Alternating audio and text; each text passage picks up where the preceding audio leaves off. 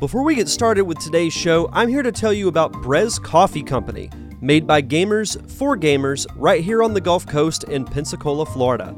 Do you like lighter medium roast? Then try the Necro Medium, Holy Grail Light, or Stamina Boost.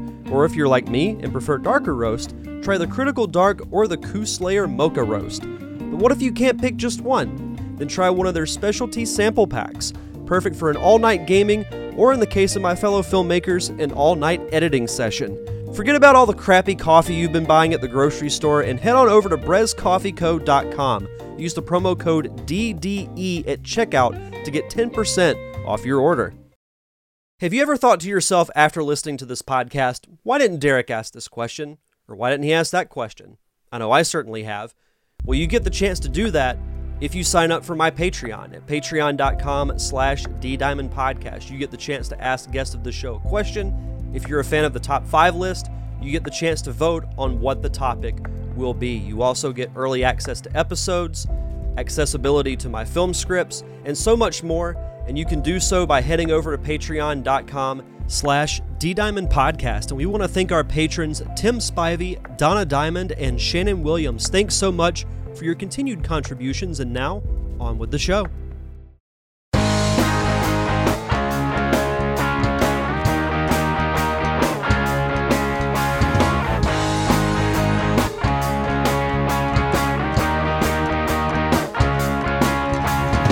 Welcome to the Derek Diamond Experience podcast, where every week I take a look inside the world of film and television with those who have lived it and experienced it. I am your host, Derek Diamond, and coming up on today's show, you'll be hearing my conversation with actors Charlotte Louise Spencer and Alex Sorian Brown. They'll be on the show to talk about their latest film, Evan Wood, which is a young adult drama about a young woman named Rachel who's dealing with her brother's drug use. They'll be coming up a little bit later on to talk about that and some other cool things. Really fun uh, chatting with both of them.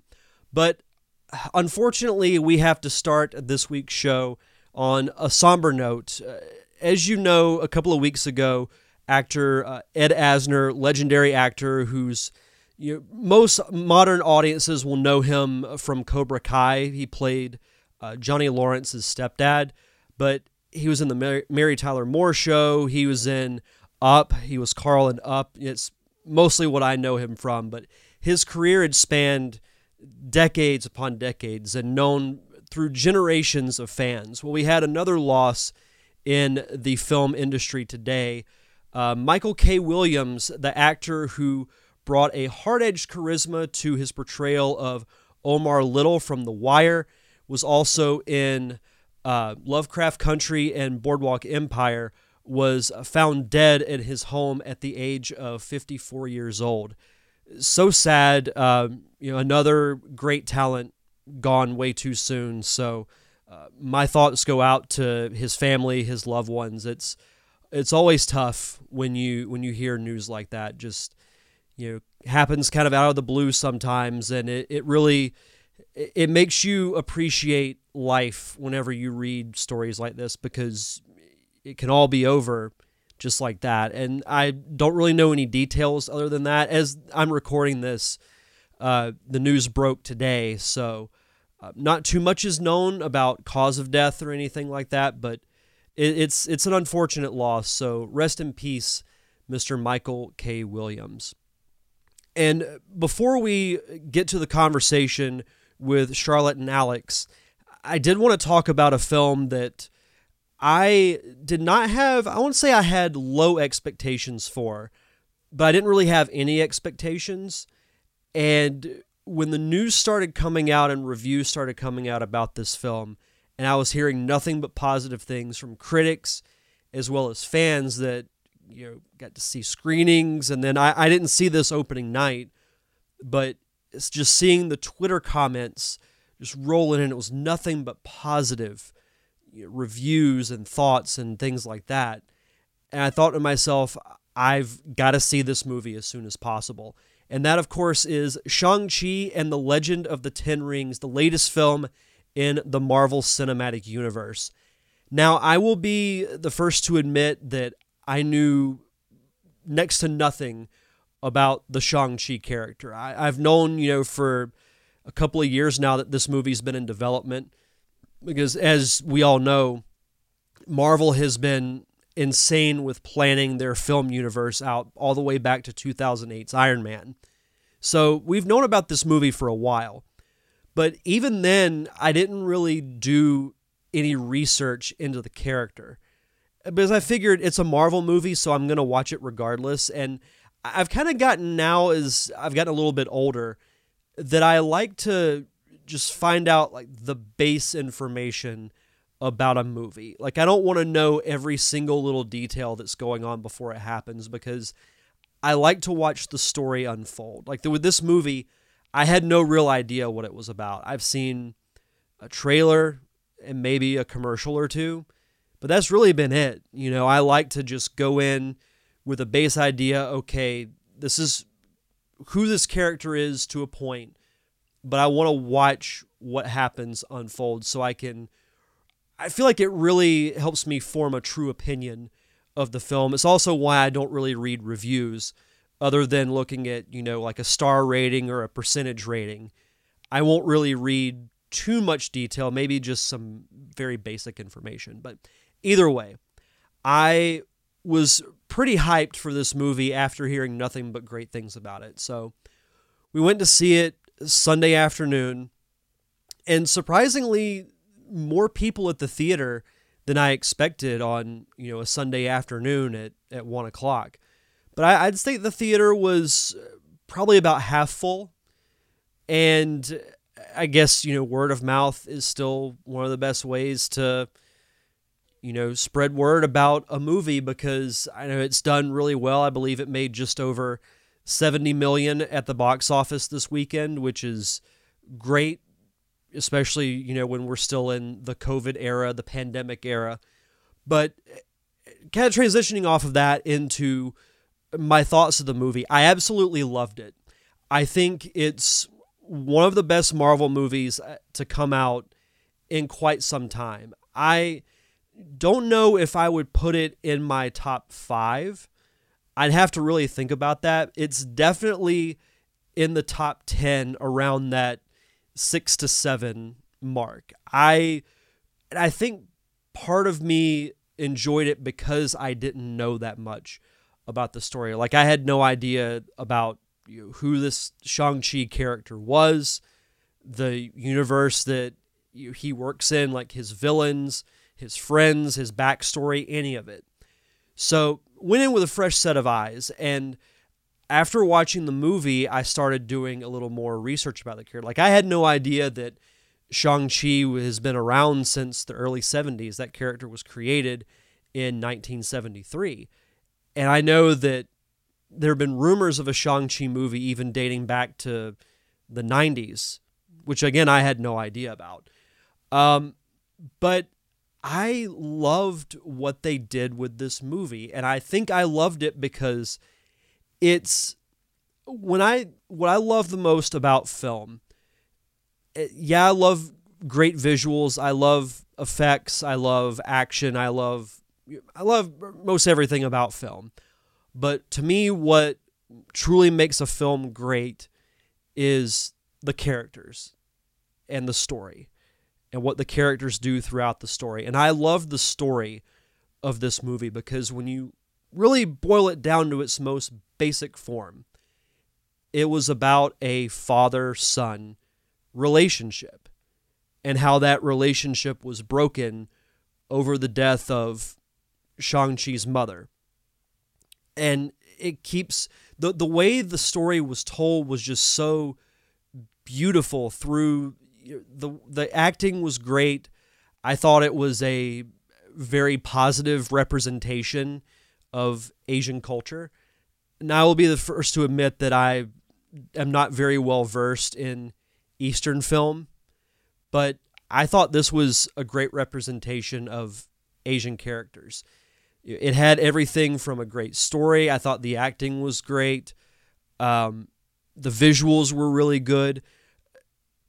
It was just, and it had, you know, the the humor that you would come to expect from a Marvel movie. I thought Awkwafina provided some great comic relief as uh, as Katie, but I was just I was mesmerized by the film, and I find myself at times when I don't really get into a movie, I'll, you know, like glance at my phone, I'll look at my watch to see what time it is. I didn't do that at all with this movie. And I I just think it it told a great story and was I think a nice breath of fresh air for the Marvel Cinematic Universe. It it it gave me uh, the same feeling that I did that I had when I watched Black Panther. That being that I thought it was a great representation of a culture that is different from mine, that I don't know much, if anything, about. So I got vibes, the same vibes from Shang-Chi that I did when I watched Black Panther for the first time.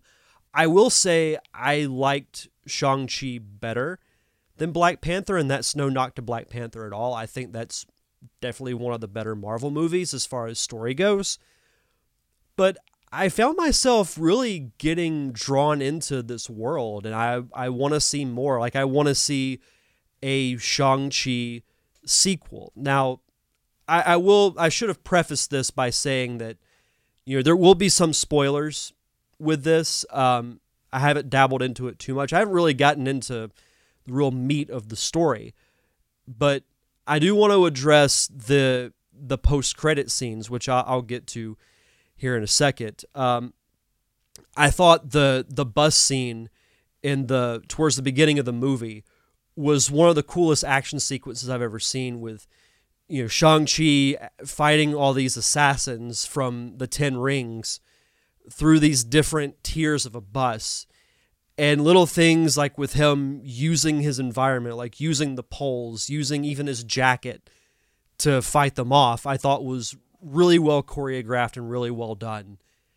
And i loved the my one of my complaints about the movie and i i will say this i i loved the fights at the beginning and the end of the film when we see the two people who turn out to be Shang-Chi's parents fight each other, it was almost ballet type in a way. And I, I think it was very, that was very influenced by, um, by Eastern film. It's everything from the movements and the slow motion and, you know, as they're connecting with each other, seeing the close ups of the faces and their reactions to each other was very beautiful, I thought. And the same thing happens when Shang-Chi is fighting his father at the end of the film. But in between, there were some of the fights that were kind of, I guess, more traditional as far as, you know, using CGI and it being more like modern film when it comes to, you know, the cuts and everything. And it took me out of the movie a little bit, but not too much but I loved everything from you know the wind blowing and the leaves floating in the air in slow motion during the fights. It was great. It was really really great. Um, I will say this: it, it it did make me more interested to do more research into films from other cultures. Like I want to see some of these films that influence the fighting style of Shang Chi. You know, just because there's so there's so many more genres of film and film created in you know in France and China. It's it, it makes me want to just kind of immerse myself into that. That's the feeling I had when I walked out of Shang-Chi. But I I thought, you know, well before I give my overall thoughts again, I will say that the the two post credit scenes, the mid credit scene where we see Shang-Chi and uh, Katie be introduced to Bruce Banner and Carol Danvers, which really shows that he's now a part of the Avengers. And it alludes to something bigger because at, this point, Shang-Chi has possession of the Ten Rings. His father has has died.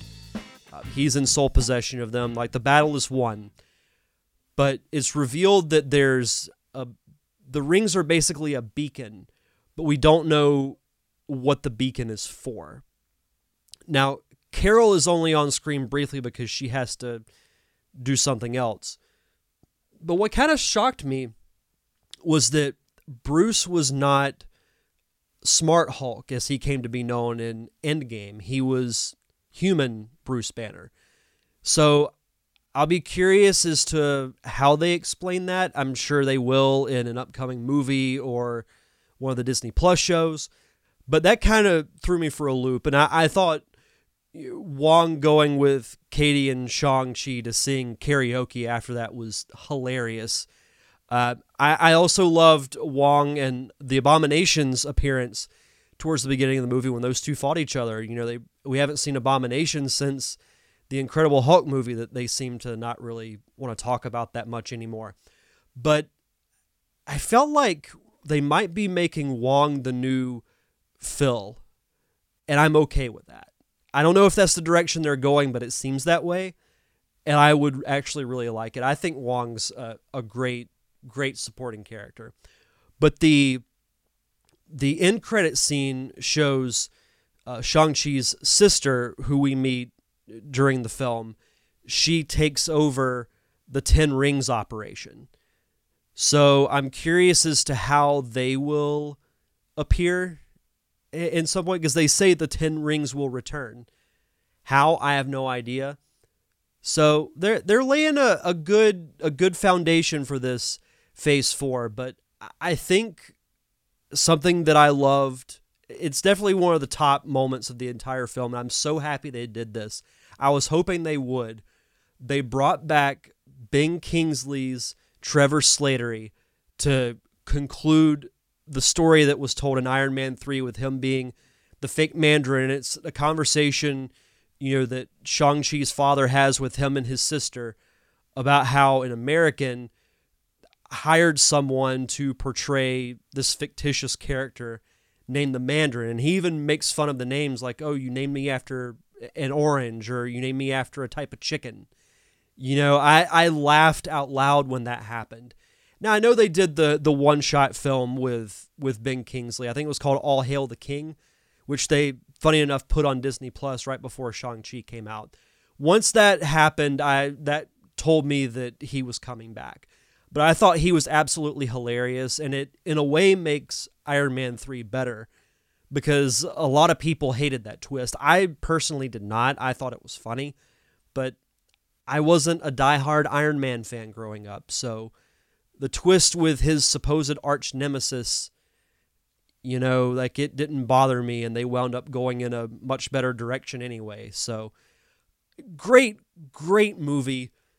I can't wait to see how Shang-Chi becomes more involved, you know, with the next phase of Marvel films. Like I said, it's pretty clear that he's an Avenger at this point. So, we'll we'll see, but I I give Shang-Chi and the Legend of the Ten Rings my highest recommendation. It had everything from beautiful fighting, it told a great story, the acting was was wonderful and it made me a fan of uh, Simu Liu who plays Shang-Chi or Sean is his American name.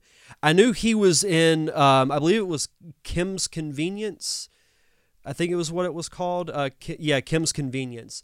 Um, I never watched that show, so I had really no no real experience of seeing him as an actor in anything. So this is literally the first thing I've seen him in. But blew me away. I thought he did a great job as Shang-Chi. I want to see more. If you haven't seen it, definitely go. And if you're still listening to this and you haven't seen it, I'm sorry I spoiled some things for you, but it's still worth seeing. I didn't get into too many spoilers, I feel like. But you got to go see it. It's a wonderful movie. I can't recommend it enough. I want to see it again before uh, its theater and theater run ends, but I know as soon as it gets on Disney Plus, I'm going to watch it again. So definitely go check it out. But that's going to do it for my review of Shang-Chi and the Legend of the Ten Rings. And now we're going to turn it over to my conversation with Charlotte Louise Spencer and Alex Sorian Brown. As I mentioned at the top of the show, they're here to talk about their film Evan Wood, which is a young adult drama about a young woman named Rachel who's dealing with her brother's drug use. So hopefully you enjoyed this conversation as much as I had being a part of it. So without further ado, here is my chat with Charlotte and Alex.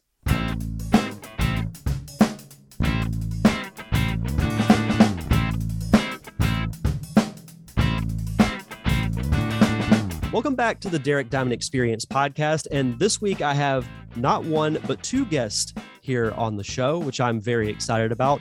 From the film Evan Wood, we have Charlotte Louise Spencer and Alex Sorian Brown. How are you both today? I'm great. Thank you. How are you?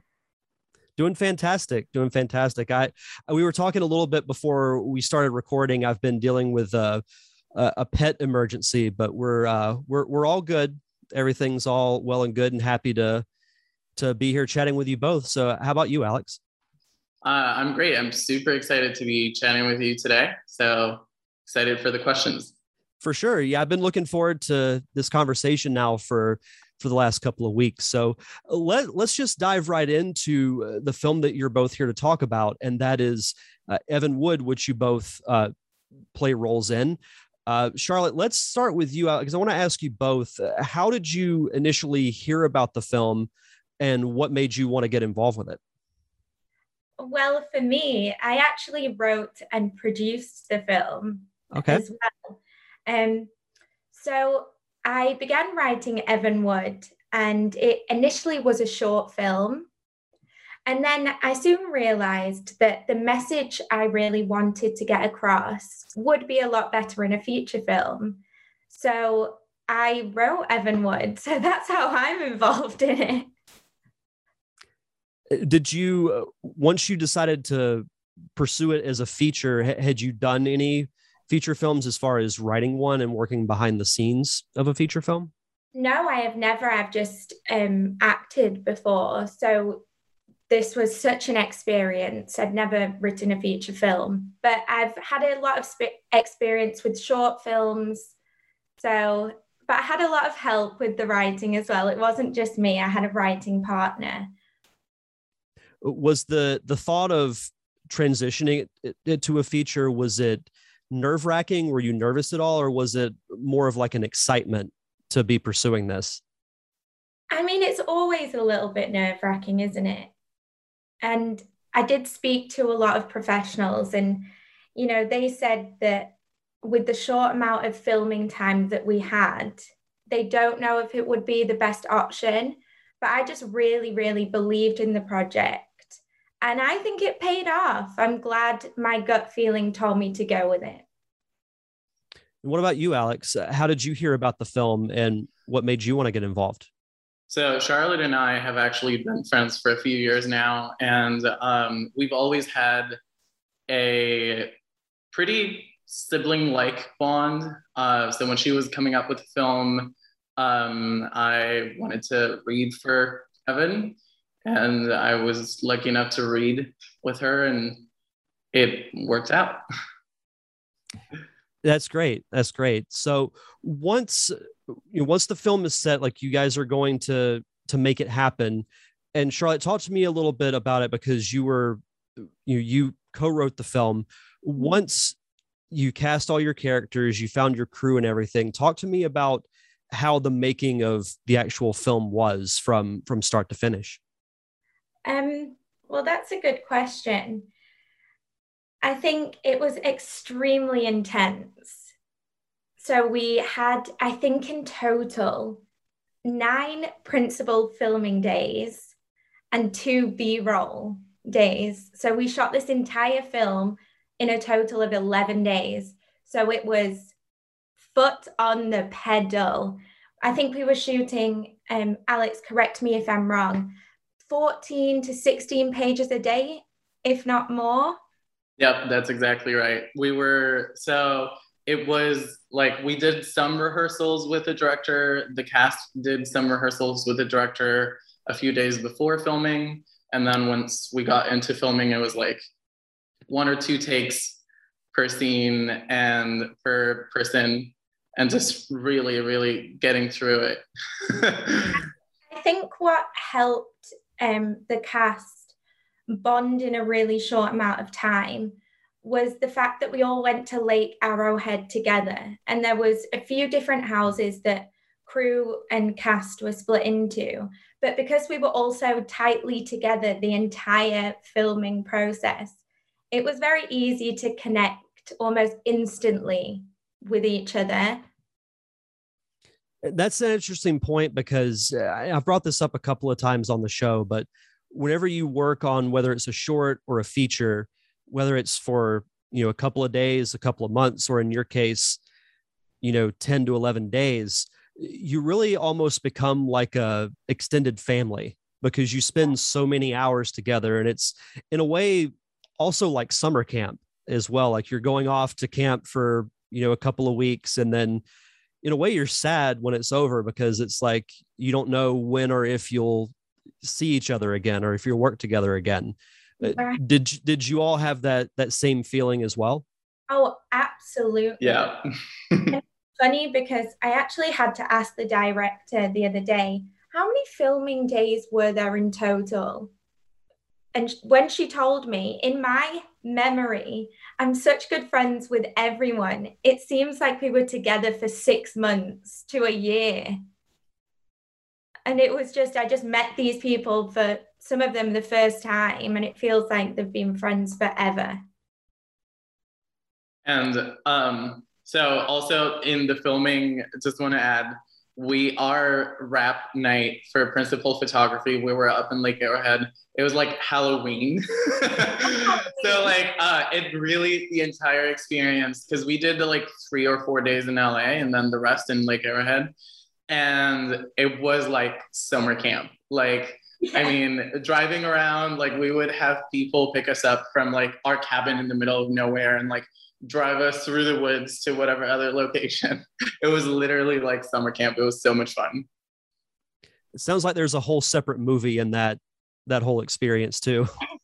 Probably. uh, that, but that that's great to hear though, and because you, I've heard several stories that you actors and actresses or those who work behind the scenes might say that you know it wasn't that great of an experience but I, I i always look at it as you're getting to you're getting to make a film like in your case a feature length film. And the fact that you were all able to get along so well and already had that kind of you know preconceived chemistry was was great. And I, i'll have to say this i've i've done i've worked on a couple of shorts and i've written and directed my own that every set that i've worked on was a max two days of shooting. So making a feature in 10 to 11 days to me just sounds insane. Like it's almost like you, got to be in like in a constant adrenaline rush when that's the case. Like was that was that the case with you all? Oh, it was definitely the case. But our leader, our director, the amazing Nikki Byrne, um, she pushed it along she is a great director because a lot of these takes that um a lot a lot of the scenes sorry that you see were two or maximum three takes. That's it. So the actors had very very little time. Was the the time limit was that something that you all decided that you wanted to do in that short of time, or was that the only option that you had to have it done in that certain amount of time? We had very um, little budget. So that is the real reason. Locations are expensive. And we were also filming on location. So I think, because um, the, the film also, I think, from a point of view of like acting, I remember Nikki coming in and being like, I know this scene should be like in at dawn, but we can't do it at dawn because we have to film it right now. so things like that, like um, we we really had to play a lot with like, oh, like now is the time. It's either now or never. Like we either get this scene that should match this scene now, or we don't get it because we have to leave in two days, and it's the only option. It was a little bit like that. Well, I, I find also that when you work under pressure like that, sometimes it can it can help you in future projects. You know, knowing that you can do something in that short amount of time. What what were some of the big takeaways or lessons that both of you had? And, and Alex, we'll start with you from the making of, of Evan Wood. Um, I think um, from the making of Evan Wood, what I can take as an actor is um, trust your instincts and trust the work. Because a lot of times um, I felt like with that very limited amount of time and the pressure of like, oh, you have two or three takes to do this scene, a lot of times before we did the scene, I found myself in my head about like, oh my God, I have two, three takes. I have like, I need to nail this. And the scenes where I actually wasn't doing that, the ones where I was just like, let me connect with my partner, um, were a lot more smooth and are the ones that I'm the happiest with, where I was just able to be like, I've done the work. I'm Evan. Let's just play with that instead of being like, oh, you know, I need it to be perfect, or we have three takes or two takes. Because um, really, some of those scenes are even one take, some of them. So um, that's my my takeaway is just relax, like do the work prior, and then when you get to it, play, play with your scene partners, play with, you know, the director, etc. I think that's great advice. What about you, Charlotte? For me, I'm going to be completely honest here. Um, it was my first time producing, and I feel uh, like if next time I want to produce, write, and act in the film, I really need to learn how to take the producer hat off. Because I did find it very tricky at some stages to really get into character and focus because my mind was I was wearing a writer's hat, a producing hat, and also the leads hat. It was it was a lot to take on and i really need to trust in other people next time and focus on my role i am still very proud of my performance don't get me wrong but i caused myself a lot of stress during that time and i do have to say um, that even though the movie is called evan wood um, Rachel is in every scene. She's in like every scene. So like it was, you know, if it was hard for me and I'm in like half of the movie, imagine like leading that. I don't even want to like think of the stress that you must have gone through. every scene, literally. Yeah, and I I can also speak from past experience as well. You know, sometimes it it can be tough to give up that responsibility or something that you've worked so hard on and you're wearing so many different hats whether it's you know like director at writer and acting or you know in your case writing producing and acting it, it can be tough because you put so much time and effort into it that you almost and i don't want to say it's a lack of trust thing but it could be you know you you know how you want it done and it's tough to hand it off to someone else and expect them to carry out your vision or what you would do.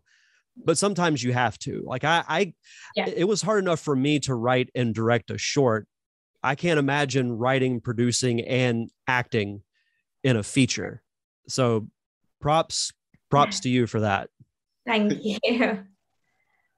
Uh, talk to me a little bit about because I, I love getting you know, like behind the scenes stories of films, whether they're shorts or features, because you all spend so much time together. You know, we talked about how it's almost like summer camp. You almost become like an extended family. Do you each have a favorite on-set story? It can be something serious. It can be something funny that you would like to share. Uh, Charlotte, we'll start with you.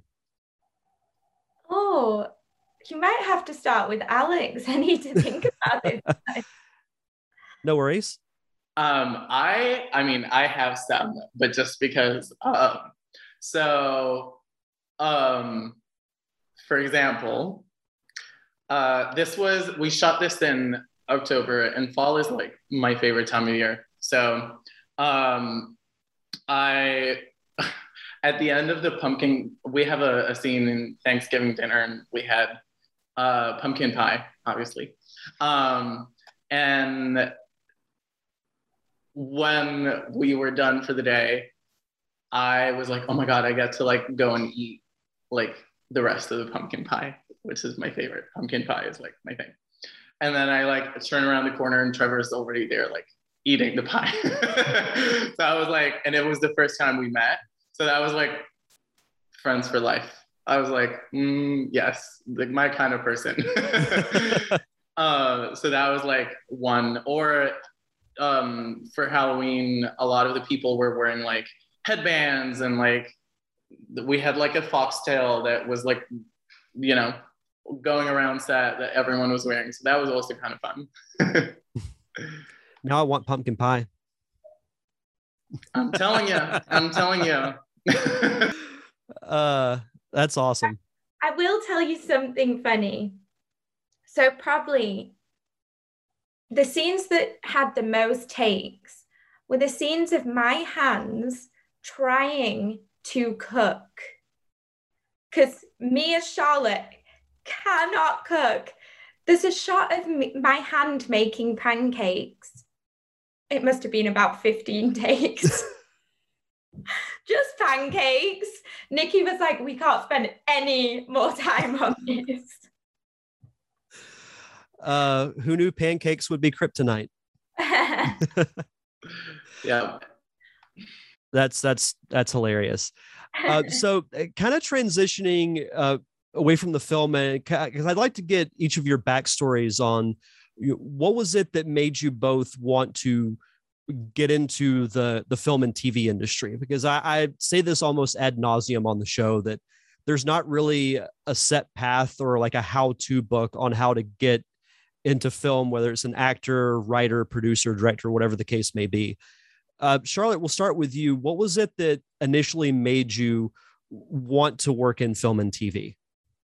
Well, it's something I've been extremely passionate about since I've been young. And I worked quite a lot in the UK in TV. And when I got to the age of around 14, I was missing a lot of school. So my parents put a stop to me filming so much because I was missing school. And I think I had a bit of an attitude. so they were like, no. And they said, when you're old enough to decide and you, you know, can work on your own, then we'll see if you still want to do it. And when I turned 21, I just thought I want to go to LA and I want to go to drama school. So that's what I did. And that's where I met Alex. And I remember actually at drama school, the teachers and people that would come and speak, guest speakers, would always say to us, you know, you need to be, be creating your own content and I think I can speak for 99% of the people in that room. We're all thinking, no, we don't. We're going to make a big break. You know how it is. Um, but here I am. I found myself doing that and I absolutely love it. But that would be advice to any like budding actor out there. Get out and create your own content. It's a great way to get yourself seen and heard. It's the best way to learn too. Exactly. What about you, Alex? Well, I've always been a performer. Even when I was a little kid, I would like put up shows. I would sing The Little Mermaid to like my family in the living room and put up concerts for them. Um, so when um, I was a teenager, I wanted to start studying singing. So I started with classical singing, and that led to musical theater, and then musical theater led to camera acting. Somehow, I did the entire like round of performing arts. Um, but I personally like, I love theater. I like the lifestyle of filming TV and film a little bit more um, because it's um it's I don't want to say more exciting, but it's you're working on different projects all the time. Uh, whereas when you start working on a show like Broadway or off Broadway, you're there for a year, eight performances a day. It's a little bit more tiresome in that way of routine. And I'm a person that loves just new things and new and exciting things.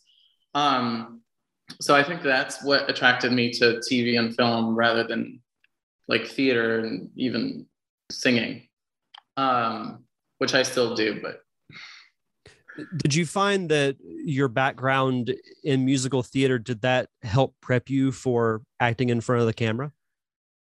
Um, that's a great question. Um, I think my acting in front of the camera actually helped ground my musical theater work a lot. so, because it is true that with even with classical singing, a lot of times, and even more transitioning to musical theater, you can get trapped in like the tropes of musical theater of like, oh, I have to do so much so that people can see me. And you start, when you start doing it every day for so long, you start losing the truth in it. And when you have a camera in front of your face, the truth is the only thing that people see. If there is no truth, then you're you're missing something. So I think it's the other way around. My film and TV background now have helped as I continue with my singing training. It's helped my singing and my performing while singing. And that's really interesting because I've always heard of it the other way around that those who did theater first, it helped prep them for acting in front of the camera. I've mm. never heard of it the other way around. That that's actually really fascinating. I've never really thought of it that way. Well, well theater and musical theater are a little bit different as well, um, mm. because musical theater is a little bit more exposition and a little bit bigger than like just classical theater. But I do think that I've learned a lot of things about like even my emotional um, being that I use for my acting that before maybe I wasn't accessing on a daily basis when I was performing. Right. No, that, that's that's interesting. Like I, I look at that now in a whole a whole new perspective. That's awesome.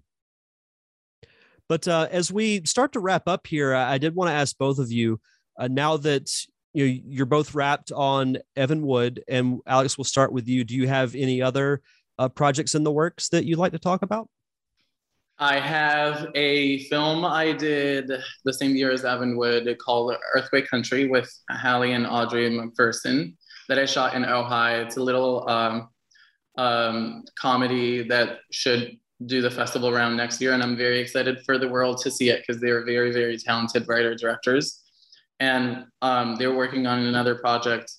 I'm hoping I'll get to play the lead on. Um, so that's um, that's kind of my exciting what to look for project.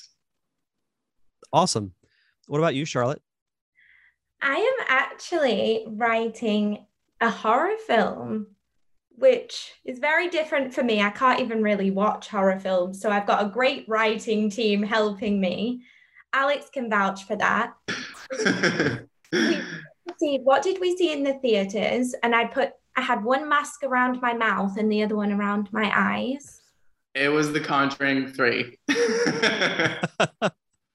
I love horror movies. I'm, I'm a fan. I love horror movies. I like, I hope I can be in Charlotte's next horror movie. I love horror movies. Love, love, love. Um, yeah, but it was originally supposed to be shot in Big Bear, and I think we're going to move it to the UK. Oh, wow. Which will be so exciting for me. It's beautiful there. So hopefully, fingers crossed. I have to ask if you're not a, if you can't watch horror films, what inspired you to want to write one? Well, it was actually two of the writers that came to me, and the script was great. I mean, I can still read a great script. Gotcha. And I mean, I try my best. I do watch horror films, but it's very much like. I think. Thing. I think at the end of the day, a horror, a good horror film, um, like is still good writing either way. It, like you know what I mean? Like you can recognize good writing in um, anywhere. I think like if right. you come with a, you know Sharknado or something like that, you're like maybe maybe not the best script, but when you have a really good script. Um, I just watched The Night House the other day. It's in theaters now. And like that was a great script, I'm sure, because it was a great movie. So something, yeah. Yeah, mm-hmm.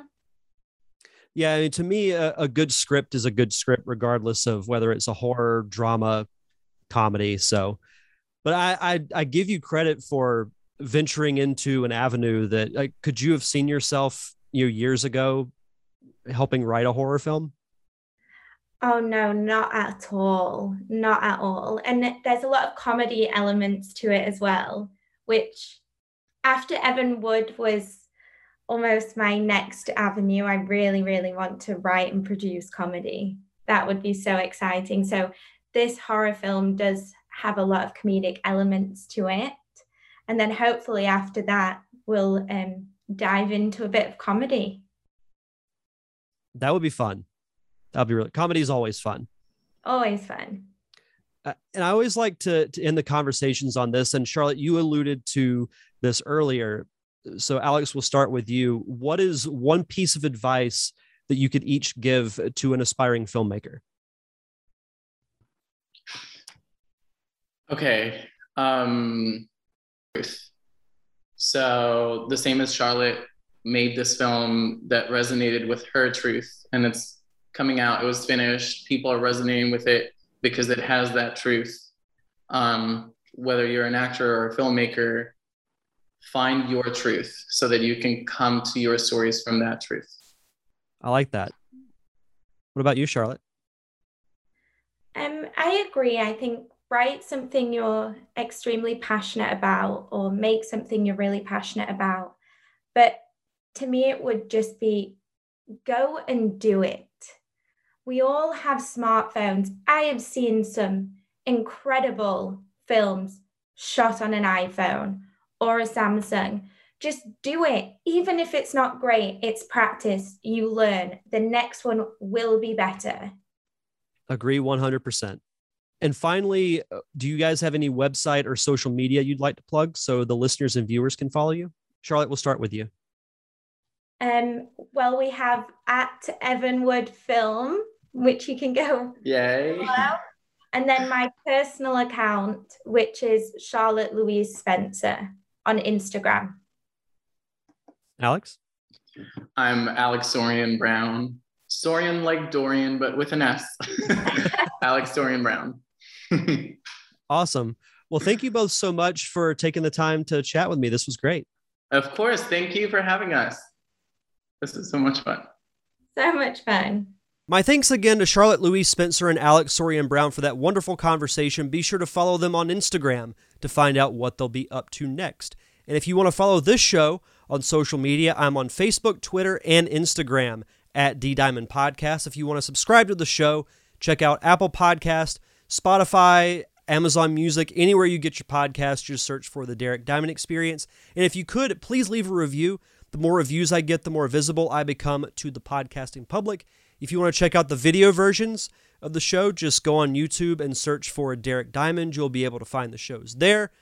You can find me on Patreon at patreon.com slash ddiamondpodcast. If you want to vote on the monthly top five list, get early access to shows such as this one. If you want to vote on other things, I will be bringing back the roundtable discussions uh, probably in October. Uh, maybe do a nice Halloween one, so you'll be able to vote on those as well just head on over to patreon.com slash ddiamondpodcast. And of course, thank you to my close friends, the Unicorn Wranglers, for providing the theme music for the podcast. You can check out all their music on Apple Music, Google Play, and Spotify. That's going to do it for this week's show, so enjoy the rest of your week. Have a safe and fun weekend. Thank you for tuning in to another awesome episode of the Derek Diamond Experience. I am your host, Derek Diamond, and we'll see you guys back here next Thursday.